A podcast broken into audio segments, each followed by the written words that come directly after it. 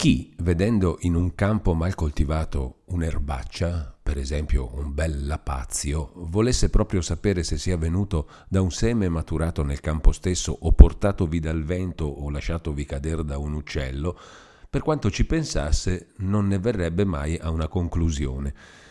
Così anche noi non sapremmo dire se dal fondo naturale del suo cervello o dall'insinuazione d'Attilio venisse al conte zio la risoluzione di servirsi del padre provinciale per troncare nella miglior maniera quel nodo imbrogliato. Certo è che Attilio non aveva detta a caso quella parola e quantunque dovesse aspettarsi che a un suggerimento così scoperto la boria ombrosa del conte zio avrebbe ricalcitrato, a ogni modo volle fargli balenar dinanzi l'idea di quel ripiego e metterlo sulla strada dove desiderava che andasse. Dall'altra parte, il ripiego era talmente adattato all'umore del conte zio, talmente indicato dalle circostanze, che senza suggerimento di chi si sia si può scommettere che l'avrebbe trovato da sé. Si trattava che, in una guerra purtroppo aperta, uno del suo nome, un suo nipote, non rimanesse al di sotto, punto essenzialissimo alla riputazione del potere che gli stava tanto a cuore. La soddisfazione che il nipote poteva prendersi da sé sarebbe stata un rimedio peggior del male, una sementa di guai, e bisognava impedirla in qualunque maniera e senza perder tempo. Comandargli che partisse in quel momento dalla sua villa, già non avrebbe ubbidito, e quand'anche avesse, era un cedere il campo, una ritirata della casa dinanzi a un convento. Ordini, forza legale, spauracchi di tal genere non valevano contro un avversario di quella condizione. Il clero regolare e secolare era affatto immune da ogni giurisdizione laicale, non solo le persone, ma i luoghi ancora abitati da esso, come deve sapere anche chi non avesse letta altra storia che la presente, che starebbe fresco.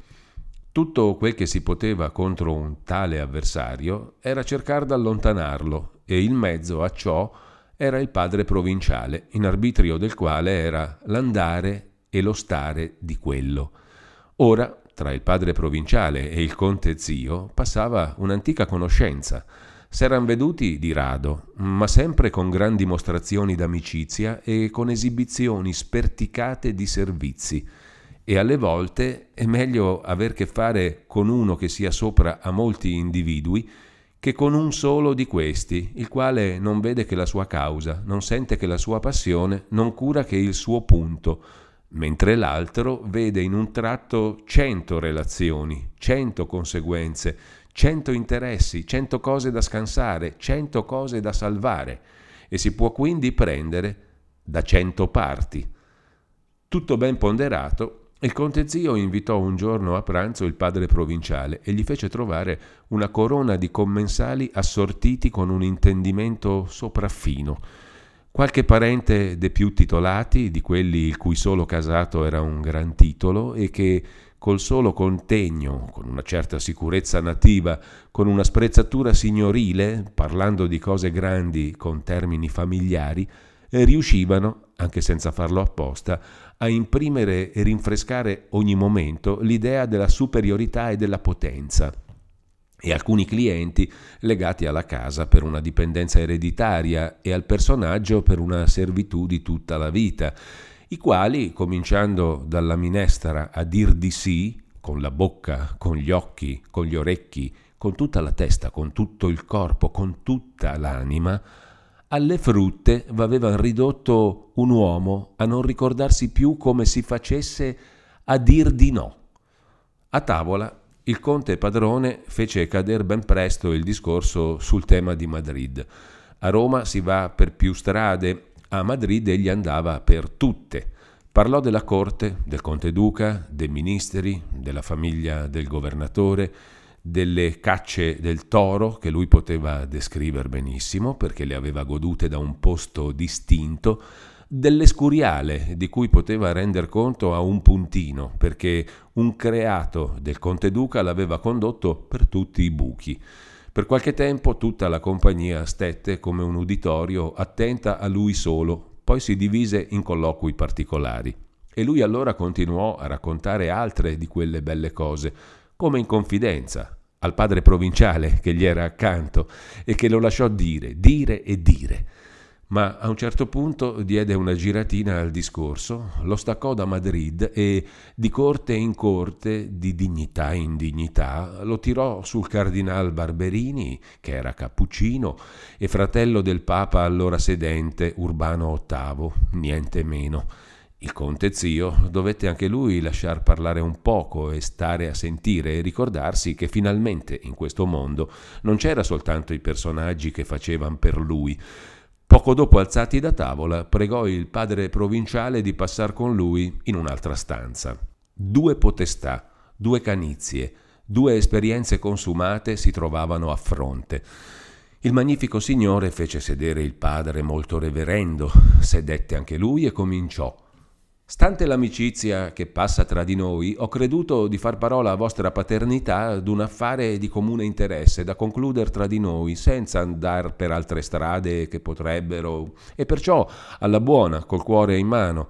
Le dirò di che si tratta e in due parole son certo che anderemo d'accordo. Mi dica, nel loro convento di Pescarenico c'è un padre Cristoforo da... Il provinciale fece cenno di sì. Mi dica un poco, vostra paternità, schiettamente, da buon amico, questo soggetto, questo padre, di persona io non lo conosco, e sì che dei padri cappuccini ne conosco parecchi, uomini d'oro, zelanti, prudenti, umili. Sono stato amico dell'ordine fin da ragazzo, ma in tutte le famiglie un po' numerose c'è sempre qualche individuo, qualche testa e questo padre Cristoforo, so da certi ragguagli, che è un uomo un po' amico dei contrasti, che non ha tutta quella prudenza, tutti quei riguardi. Scommetterei che ha dovuto dar più di una volta da pensare a vostra paternità. Ho inteso, è un impegno, pensava intanto il provinciale. Colpa mia. Lo sapevo che quel benedetto Cristoforo era un soggetto da farlo girare di pulpito in pulpito e non lasciarlo fermare sei mesi in un luogo, specialmente in conventi di campagna. Oh, disse poi, mi dispiace davvero di sentire che vostra magnificenza abbia in un tal concetto il padre Cristoforo, mentre, per quanto ne so io, è un religioso esemplare in convento e tenuto in molta stima anche di fuori. Intendo benissimo, vostra paternità deve, però, però, da amico sincero, voglio avvertirla ad una cosa che le sarà utile di sapere, e se anche ne fosse già informata, posso, senza mancare ai miei doveri, metterle sott'occhio certe conseguenze possibili, non dico di più. Eh, questo padre Cristoforo sappiamo che proteggeva un uomo di quelle parti, un uomo, vostra paternità ne avrà sentito parlare, quello che con tanto scandalo scappò dalle mani della giustizia dopo aver fatto in quella terribile giornata di San Martino cose, cose... Lorenzo Tramaglino. Ai, pensò il provinciale e disse, questa circostanza mi riesce nuova, ma Vostra Magnificenza sa bene che una parte del nostro uffizio è appunto d'andare in cerca dei traviati per ridurli Va bene, ma la protezione dei traviati d'una certa specie sono cose spinose, affari delicati. E qui, invece di gonfiar le gote e di soffiare, strinse le labbra e tirò dentro tant'aria quanta ne soleva mandar fuori soffiando e riprese ho creduto bene di darle un cenno su questa circostanza, perché se mai Sua Eccellenza potrebbe essere fatto qualche passo a Roma, non so niente, e da Roma venirle... Son ben tenuto a vostra magnificenza di codesto avviso. Però son certo che se si prenderanno informazioni su questo proposito, si troverà che il padre Cristoforo non avrà avuto che fare con l'uomo che lei dice, se non a fine di mettergli il cervello a partito. Il padre Cristoforo lo conosco. Già lei sa meglio di me che soggetto fosse al secolo, le cosette che ha fatte in gioventù, è la gloria dell'abito questa, signor Conte, che un uomo, il quale al secolo ha potuto far dir di sé, con questo indosso diventi un altro, e da che il padre Cristoforo porta quest'abito, vorrei crederlo, lo dico di cuore, vorrei crederlo, ma alle volte, come dice il proverbio, l'abito non fa il monaco. Il proverbio non veniva in taglio esattamente, ma il conte l'aveva sostituito in fretta a un altro che gli era venuto sulla punta della lingua. Il lupo cambia il pelo ma non il vizio. Ho dei riscontri, continuava, ho dei contrassegni. Se lei sa positivamente, disse il provinciale, che questo religioso abbia commesso qualche errore, tutti si può mancare, avrò per un vero favore l'esserne informato. Son superiore, indegnamente, ma lo sono appunto per correggere, per rimediare. Le dirò, insieme con questa circostanza dispiacevole della protezione aperta di questo padre per chi le ho detto, c'è un'altra cosa disgustosa e che potrebbe, ma tra di noi accomoderemo tutto in una volta. C'è, dico, che lo stesso padre Cristoforo ha preso a cozzare con mio nipote, don Rodrigo. Oh, questo mi dispiace, mi dispiace, mi dispiace davvero. Mio nipote è giovine, vivo, si sente quello che è, non è avvezzo a essere provocato. Sarà mio dovere di prendere buone informazioni d'un fatto simile. Come ho già detto a vostra magnificenza, e parlo con un signore che non ha meno giustizia che pratica di mondo, tutti siamo di carne, soggetti a sbagliare, tanto da una parte quanto dall'altra. E se il padre Cristoforo avrà mancato, Veda, vostra paternità, son cose, come io le dicevo, da finirsi tra di noi, da seppellirsi qui, cose che a rimestarle troppo si fa peggio. Lei sa cosa segue. Quest'urti, queste picche principiano talvolta da una bagattella e vanno avanti, vanno avanti. A voler trovarne il fondo o non se ne viene a capo o vengono fuori cent'altri imbrogli. Sopire, troncare, padre molto reverendo, troncare, sopire. Mio nipote giovine, il religioso, da quel che sento, ha ancora tutto lo spirito, le inclinazioni d'un giovine. E tocca a noi, che abbiamo i nostri anni, purtroppo è padre molto reverendo, chi fosse stato lì a vedere in quel punto, fu come quando, nel mezzo d'un'opera seria, s'alza per isbaglio uno scenario prima del tempo e si vede un cantante che, non pensando in quel momento che ci sia un pubblico al mondo, discorre alla buona con un suo compagno. Il viso, l'atto, la voce del conte zio, nel dir quel purtroppo, tutto fu naturale. Lì non c'era politica, era proprio vero che gli dava noia d'avere i suoi anni non già che piangesse i passatempi, il brio, l'avvenenza della gioventù, frivolezze, sciocchezze, miserie. La cagion del suo dispiacere era ben più soda e importante. Era che sperava un certo posto più alto quando fosse vacato e temeva di non arrivare a tempo. Ottenuto che l'avesse, si poteva essere certi che non si sarebbe più curato degli anni, non avrebbe desiderato altro e sarebbe morto contento, come tutti quelli che desiderano molto una cosa, assicurano di voler fare quando siano arrivati a ottenerla. Ma per lasciarlo parlar lui, tocca a noi, continuò, a aver giudizio per i giovani e a rassettar le loro malefatte. Per buona sorte, siamo ancora a tempo, la cosa non ha fatto chiasso. È ancora il caso d'un buon principis obsta, allontanare il fuoco dalla paglia. Alle volte un soggetto che in un luogo non fa bene o che può essere causa di qualche inconveniente riesce a maraviglia in un altro. Vostra paternità saprà ben trovare la nicchia conveniente a questo religioso. C'è giusto anche l'altra circostanza, che possa essere caduto in sospetto di chi potrebbe desiderare che fosse rimosso e collocandolo in qualche posto un po' lontanetto, facciamo un viaggio e due servizi, tutto s'accomoda da sé o per dir meglio, non c'è nulla di guasto. Questa conclusione il padre provinciale se l'aspettava fino dal principio del discorso. Eh già, pensava tra sé, vedo dove vuoi andare a parare. Delle solite, quando un povero frate è preso a noia da voi altri, o da uno di voi altri, o vi dà ombra, subito, senza cercare se abbia torto o ragione, il superiore deve farlo sgomberare.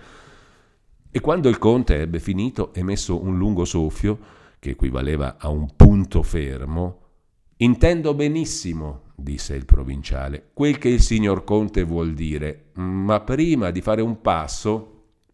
È un passo e non è un passo, padre molto reverendo, è una cosa naturale, una cosa ordinaria. E se non si prende questo ripiego e subito, prevedo un monte di disordini, un'iliade di guai, uno sproposito. Mio nipote non crederei, ci sono io per questo, ma al punto a cui la cosa è arrivata, se non la tronchiamo noi senza perder tempo, con un colpo netto, non è possibile che si fermi, che resti segreta, e allora non è più solamente mio nipote. Si stuzzica un vespaio, padre molto reverendo. Eh, lei vede, siamo una casa, abbiamo attinenze cospicue. Eh, lei mi intende. Tutta gente che ha sangue nelle vene e che a questo mondo è qualche cosa, c'entra il puntiglio, diviene un affare comune e allora anche chi è amico della pace, sarebbe un vero crepacuore per me di dovere di trovarmi io che ho sempre avuta tanta propensione per i padri cappuccini, eh, loro padri per far del bene, come fanno con tanta edificazione del pubblico, hanno bisogno di pace, di non avere contese, di stare in buona armonia con chi... e poi hanno dei parenti al secolo e, e questi affaracci di puntiglio, per poco che vadano in lungo, se stendono, si ramificano, tirano dentro mezzo mondo. Io mi trovo in questa benedetta carica che mi obbliga a sostenere un certo decoro, Sua Eccellenza. I miei signori colleghi, tutto diviene affar di corpo, tanto più con quell'altra circostanza. Lei sa come vanno queste cose. Veramente, disse il padre provinciale, il padre Cristoforo è predicatore e avevo già qualche pensiero. Mi si richiede appunto ma in questo momento, in tali circostanze, potrebbe parere una punizione. E una punizione, prima d'aver ben messo in chiaro, no, punizione no, un provvedimento prudenziale, un ripiego di comune convenienza per impedire i sinistri che potrebbero, mi sono spiegato. Tra il signor Conte e me la cosa rimane in questi termini intendo, ma stando il fatto come fu riferito a vostra magnificenza, è impossibile, mi pare, che nel paese non sia traspirato qualcosa. Per tutto c'è degli aizzatori, dei metti male, o almeno dei curiosi maligni che, se possono vedere alle prese, signori e religiosi, ci hanno un gusto matto e fiutano, interpretano, ciarlano. Ognuno ha il suo decoro da conservare e io poi, come superiore indegno, ho un dovere espresso, L'onor dell'abito non è cosa mia, è un deposito del quale il suo signor nipote, giacché è così alterato, come dice vostra magnificenza, potrebbe prendere la cosa come una soddisfazione data a lui e non dico vantarsene, trionfarne, ma ma le pare, padre molto reverendo, mio nipote è un cavaliere che nel mondo è considerato secondo il suo grado e il dovere, ma davanti a me è un ragazzo e non farà né più né meno di quello che gli prescriverò io. Le dirò di più, mio nipote non ne saprà nulla. Che bisogno abbiamo noi di render conto? Sono cose che facciamo tra di noi, da buoni amici, e tra di noi hanno da rimanere. Non si dia pensiero di ciò. Devo essere avvezzo a non parlare. E soffiò. In quanto ai cicaloni, riprese, che vuol che dicano, un religioso che vada a predicare in un altro paese è cosa così ordinaria. E poi noi che vediamo, noi che prevediamo, noi che ci tocca, non dobbiamo poi curarci delle ciarle. Però a fine di prevenirle sarebbe bene che in questa occasione il suo signor nipote facesse qualche dimostrazione, desse qualche segno palese d'amicizia, di riguardo, non per noi, ma per l'abito. Sicuro, sicuro, questo è giusto, però non c'è bisogno. So che i cappuccini sono sempre accolti come si deve da mio nipote. Lo fa per inclinazione, è un genio in famiglia e poi sa di far cosa grata a me.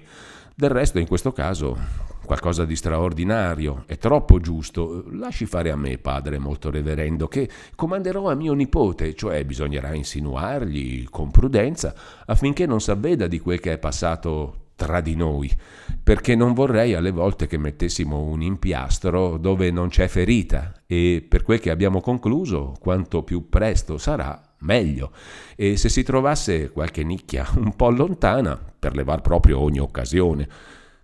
Mi vien chiesto per l'appunto un predicatore da Rimini e forse anche senza altro motivo avrei potuto mettere gli occhi molto a proposito, molto a proposito e quando? Già che la cosa si deve fare, si farà presto. Presto, presto, padre molto reverendo, meglio oggi che domani e, continuava poi alzandosi da sedere, se posso qualche cosa, tanto io come la mia famiglia, per i nostri buoni padri cappuccini, Conosciamo per prova la bontà della casa, disse il padre provinciale, alzatosi anche lui e avviandosi verso l'uscio, dietro al suo vincitore.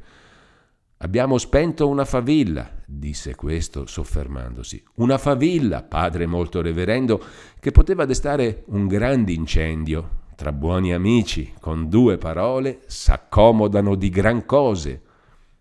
Arrivato all'uscio lo spalancò e volle assolutamente che il padre provinciale andasse avanti. Entrarono nell'altra stanza e si riunirono al resto della compagnia. Un grande studio, una grand'arte di gran parole metteva quel signore nel maneggio d'un affare, ma produceva poi anche effetti corrispondenti. Infatti, col colloquio che abbiamo riferito, riuscì a far andare fra Cristoforo a piedi da Pescarenico a Rimini che è una bella passeggiata. Una sera arriva a Pescarenico un cappuccino di Milano con un plico per il padre guardiano. C'è dentro l'obbedienza per Fra Cristoforo di portarsi a Rimini, dove predicherà la Quaresima. La lettera al guardiano porta l'istruzione di insinuare al detto frate che deponga ogni pensiero d'affari che potesse aver avviati nel paese da cui deve partire e che non vi mantenga corrispondenze. Il frate latore deve essere il compagno di viaggio. Il guardiano non dice nulla la sera. La mattina fa chiamare fra Cristoforo, gli fa vedere l'obbedienza, gli dice che vada a prendere la sporta, il bastone, il sudario e la cintura e con quel padre compagno che gli presenta si metta poi subito in viaggio. Se fu un colpo per il nostro frate, lo lascio pensare a voi. Renzo, Lucia, Agnese gli vennero subito in mente e esclamò, per dir così, dentro di sé: Oddio, cosa faranno quei meschini quando io non sarò più qui? Ma alzò gli occhi al cielo e s'accusò d'aver mancato di fiducia, d'essersi creduto necessario a qualche cosa. Mise le mani in croce sul petto in segno d'ubbidienza e chinò la testa davanti al padre guardiano, il quale lo tirò poi in disparte e gli diede quell'altro avviso con parole di consiglio e con significazione di precetto. Fra Cristoforo andò alla sua cella, prese la sporta, vi ripose il breviario, il suo quaresimale e il pane del perdono, s'allacciò la tonaca con la sua cintura di pelle, si licenziò da suoi confratelli che si trovavano in convento, andò da ultimo a prendere la benedizione del guardiano e col compagno prese la strada che gli era stata prescritta. Abbiamo detto che don Rodrigo, intestato più che mai di venire a fine della sua bella impresa, s'era risoluto di cercare il soccorso d'un terribile uomo. Di costui non possiamo dare né il nome né il cognome né un titolo e nemmeno una congettura sopra nulla di tutto ciò. Cosa tanto più strana che del personaggio troviamo memoria in più d'un libro, libri stampati dico, di quel tempo. Che il personaggio sia quel medesimo l'identità dei fatti non lascia luogo a dubitarne, ma per tutto un grande studio a scansarne il nome, quasi avesse dovuto bruciare la penna, la mano dello scrittore. Francesco Rivola, nella vita del cardinal Federico Borromeo, dovendo parlare di quell'uomo, lo chiama un signore altrettanto potente per ricchezze quanto nobile per nascita e fermi lì Giuseppe Ripamonti, che nel quinto libro della quinta decade della sua storia patria ne fa più distesa menzione, lo nomina uno, costui, colui, quest'uomo, quel personaggio. Riferirò, dice nel suo bel latino, da cui traduciamo come ci riesce, il caso d'un tale che, essendo dei primi tra i grandi della città, aveva stabilita la sua dimora in una campagna situata sul confine e lì, assicurandosi a forza di delitti, teneva per niente i giudizi, i giudici, ogni magistratura, la sovranità. Menava una vita affatto indipendente, ricettatore di forusciti, foruscito un tempo anche lui, poi tornato come se niente fosse. Da questo scrittore prenderemo qualche altro passo che ci venga in taglio per confermare e per dilucidare il racconto del nostro anonimo, col quale tiriamo avanti. Fare ciò che era vietato dalle leggi o impedito da una forza qualunque, essere arbitro, padrone negli affari altrui, senz'altro interesse che il gusto di comandare, essere temuto da tutti, aver la mano da coloro che erano soliti averla dagli altri, Tali erano state in ogni tempo le passioni principali di costui. Fino all'adolescenza, allo spettacolo e al rumore di tante prepotenze, di tante gare, alla vista di tanti tiranni, provava un misto sentimento di sdegno e di invidia impaziente. Giovine e vivendo in città, non tralasciava occasione, anzi n'andava in cerca, d'aver che dire co più famosi di quella professione, d'attraversarli per provarsi con loro, e farli stare a dovere o tirarli a cercare la sua amicizia. Superiore di ricchezze e di seguito alla più parte, e forse a tutti d'ardire e di costanza, ne ridusse molti a ritirarsi da ogni rivalità. Molti ne conciò male, molti nebbe amici. Non già amici del pari, ma, eh, come soltanto potevano piacere a lui, amici subordinati, che si riconoscessero suoi inferiori, che gli stessero alla sinistra. Nel fatto però veniva anche lui a essere il faccendiere, lo strumento di tutti coloro. Essi non mancavano di richiedere nei loro impegni l'opera d'un tanto ausiliario. Per lui tirarsene indietro sarebbe stato decadere dalla sua reputazione, mancare al suo assunto di maniera che, per conto suo e per conto d'altri, tante ne fece che, non bastando né il nome né il parentado né gli amici né la sua audacia a sostenerlo contro i bandi pubblici e contro tante animosità potenti, dovette dar luogo e uscir dallo Stato. Credo che a questa circostanza si riferisca un tratto notabile raccontato dal Ripamonti. Una volta che costui ebbe a sgomberare il paese, la saggezza che usò, il rispetto, la timidezza furono tali. Attraversò la città a cavallo con un seguito di cani a suon di tromba e, passando davanti al palazzo di corte, lasciò alla guardia un'imbasciata di impertinenze per il governatore. Nell'assenza non ruppe le pratiche né tralasciò le corrispondenze con quei suoi tali amici, i quali rimasero uniti con lui per tradurre letteralmente il Ripamonti in lega occulta di consigli atroci e di cose funeste. Pare anzi che allora contraesse con più alte persone certe nuove terribili pratiche delle quali lo storico summentovato parla con una brevità misteriosa. Anche alcuni principi esteri, dice, si valsero più volte dell'opera sua per qualche importante omicidio e spesso gli ebbero a mandar da lontano rinforzi di gente che servisse sotto i suoi ordini. Finalmente, non si sa dopo quanto tempo, o fosse elevato il bando per qualche potente intercessione o l'audacia di quell'uomo gli tenesse luogo d'immunità, si risolvette di tornare a casa e vi tornò di fatti, non però in Milano, ma in un castello confinante col territorio bergamasco, che allora era, come ognuno sa, Stato Veneto. Quella casa, cito ancora il Ripamonti, era come un'officina di mandati sanguinosi, servitori la cui testa era messa a taglia, e che avevano per mestiere di troncar teste, né cuoco né sguattero dispensati dall'omicidio, le mani dei ragazzi insanguinate.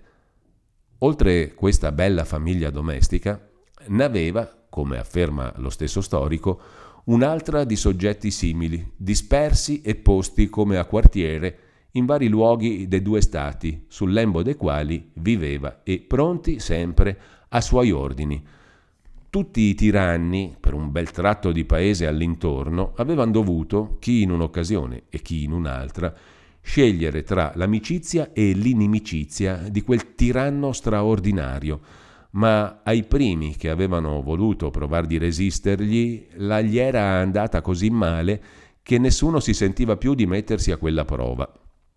E neppur col badare a fatti suoi, con lo stare a sé, uno non poteva rimanere indipendente da lui Capitava un suo messo a intimargli che abbandonasse la tale impresa, che cessasse di molestare il tal debitore o cose simili, e bisognava rispondere sì o no. Quando una parte, con un omaggio vassallesco, era andata a rimettere in lui un affare qualunque, l'altra parte si trovava a quella dura scelta, o di stare alla sua sentenza o di dichiararsi suo nemico, il che equivaleva a essere, come si diceva altre volte, tisico in terzo grado. Molti, avendo il torto, ricorrevano a lui per aver ragione in effetto, molti anche, avendo ragione, per preoccupare un così gran patrocinio e chiuderne l'adito all'avversario. Gli uni e gli altri divenivano più specialmente suoi dipendenti.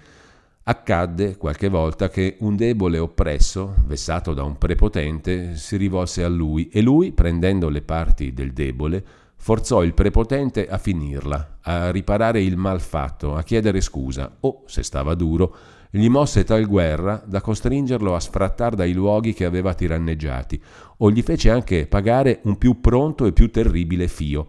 E in quei casi quel nome tanto temuto e abborrito era stato benedetto un momento, perché non dirò quella giustizia, ma quel rimedio, quel compenso qualunque, non si sarebbe potuto in quei tempi aspettarlo da nessun'altra forza, né privata né pubblica.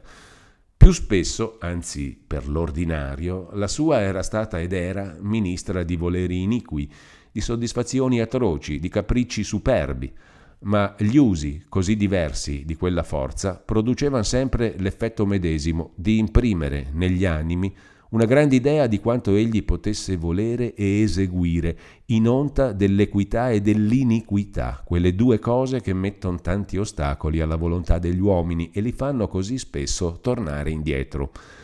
La fama dei tiranni ordinari rimaneva per lo più ristretta in quel piccolo tratto di paese dove erano i più ricchi e i più forti.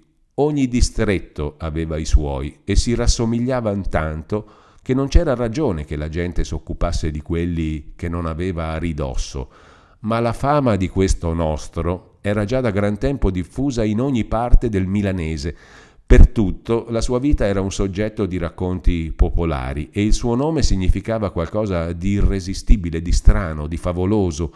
Il sospetto che per tutto sapeva dei suoi collegati e dei suoi sicari contribuiva anch'esso a tener viva per tutto la memoria di lui non erano più che sospetti, giacché chi avrebbe confessata apertamente una tale dipendenza? Ma ogni tiranno poteva essere un suo collegato, ogni malandrino uno dei suoi, e l'incertezza stessa rendeva più vasta l'opinione e più cupo il terrore della cosa. E ogni volta che in qualche parte si vedessero comparire figure di bravi sconosciute e più brutte dell'ordinario, a ogni fatto enorme di cui non si sapesse alla prima indicare o indovinar l'autore, si proferiva, si mormorava il nome di colui che noi, grazie a quella benedetta per non dir altro circospezione dei nostri autori, saremo costretti a chiamare l'innominato. Dal castellaccio di costui al palazzotto di Don Rodrigo non c'era più di sette miglia e quest'ultimo appena divenuto padrone e tiranno, aveva dovuto vedere che a così poca distanza da un tal personaggio non era possibile far quel mestiere senza venire alle prese o andare d'accordo con lui. E gli s'era perciò offerto, e gli era divenuto amico, al modo di tutti gli altri, si intende. Gli aveva reso più d'un servizio, il manoscritto non dice di più, e ne aveva riportate ogni volta promesse di contraccambio ed aiuto in qualunque occasione. Metteva però molta cura a nascondere una tale amicizia, o almeno a non lasciar scorgere quanto stretta e di che natura fosse.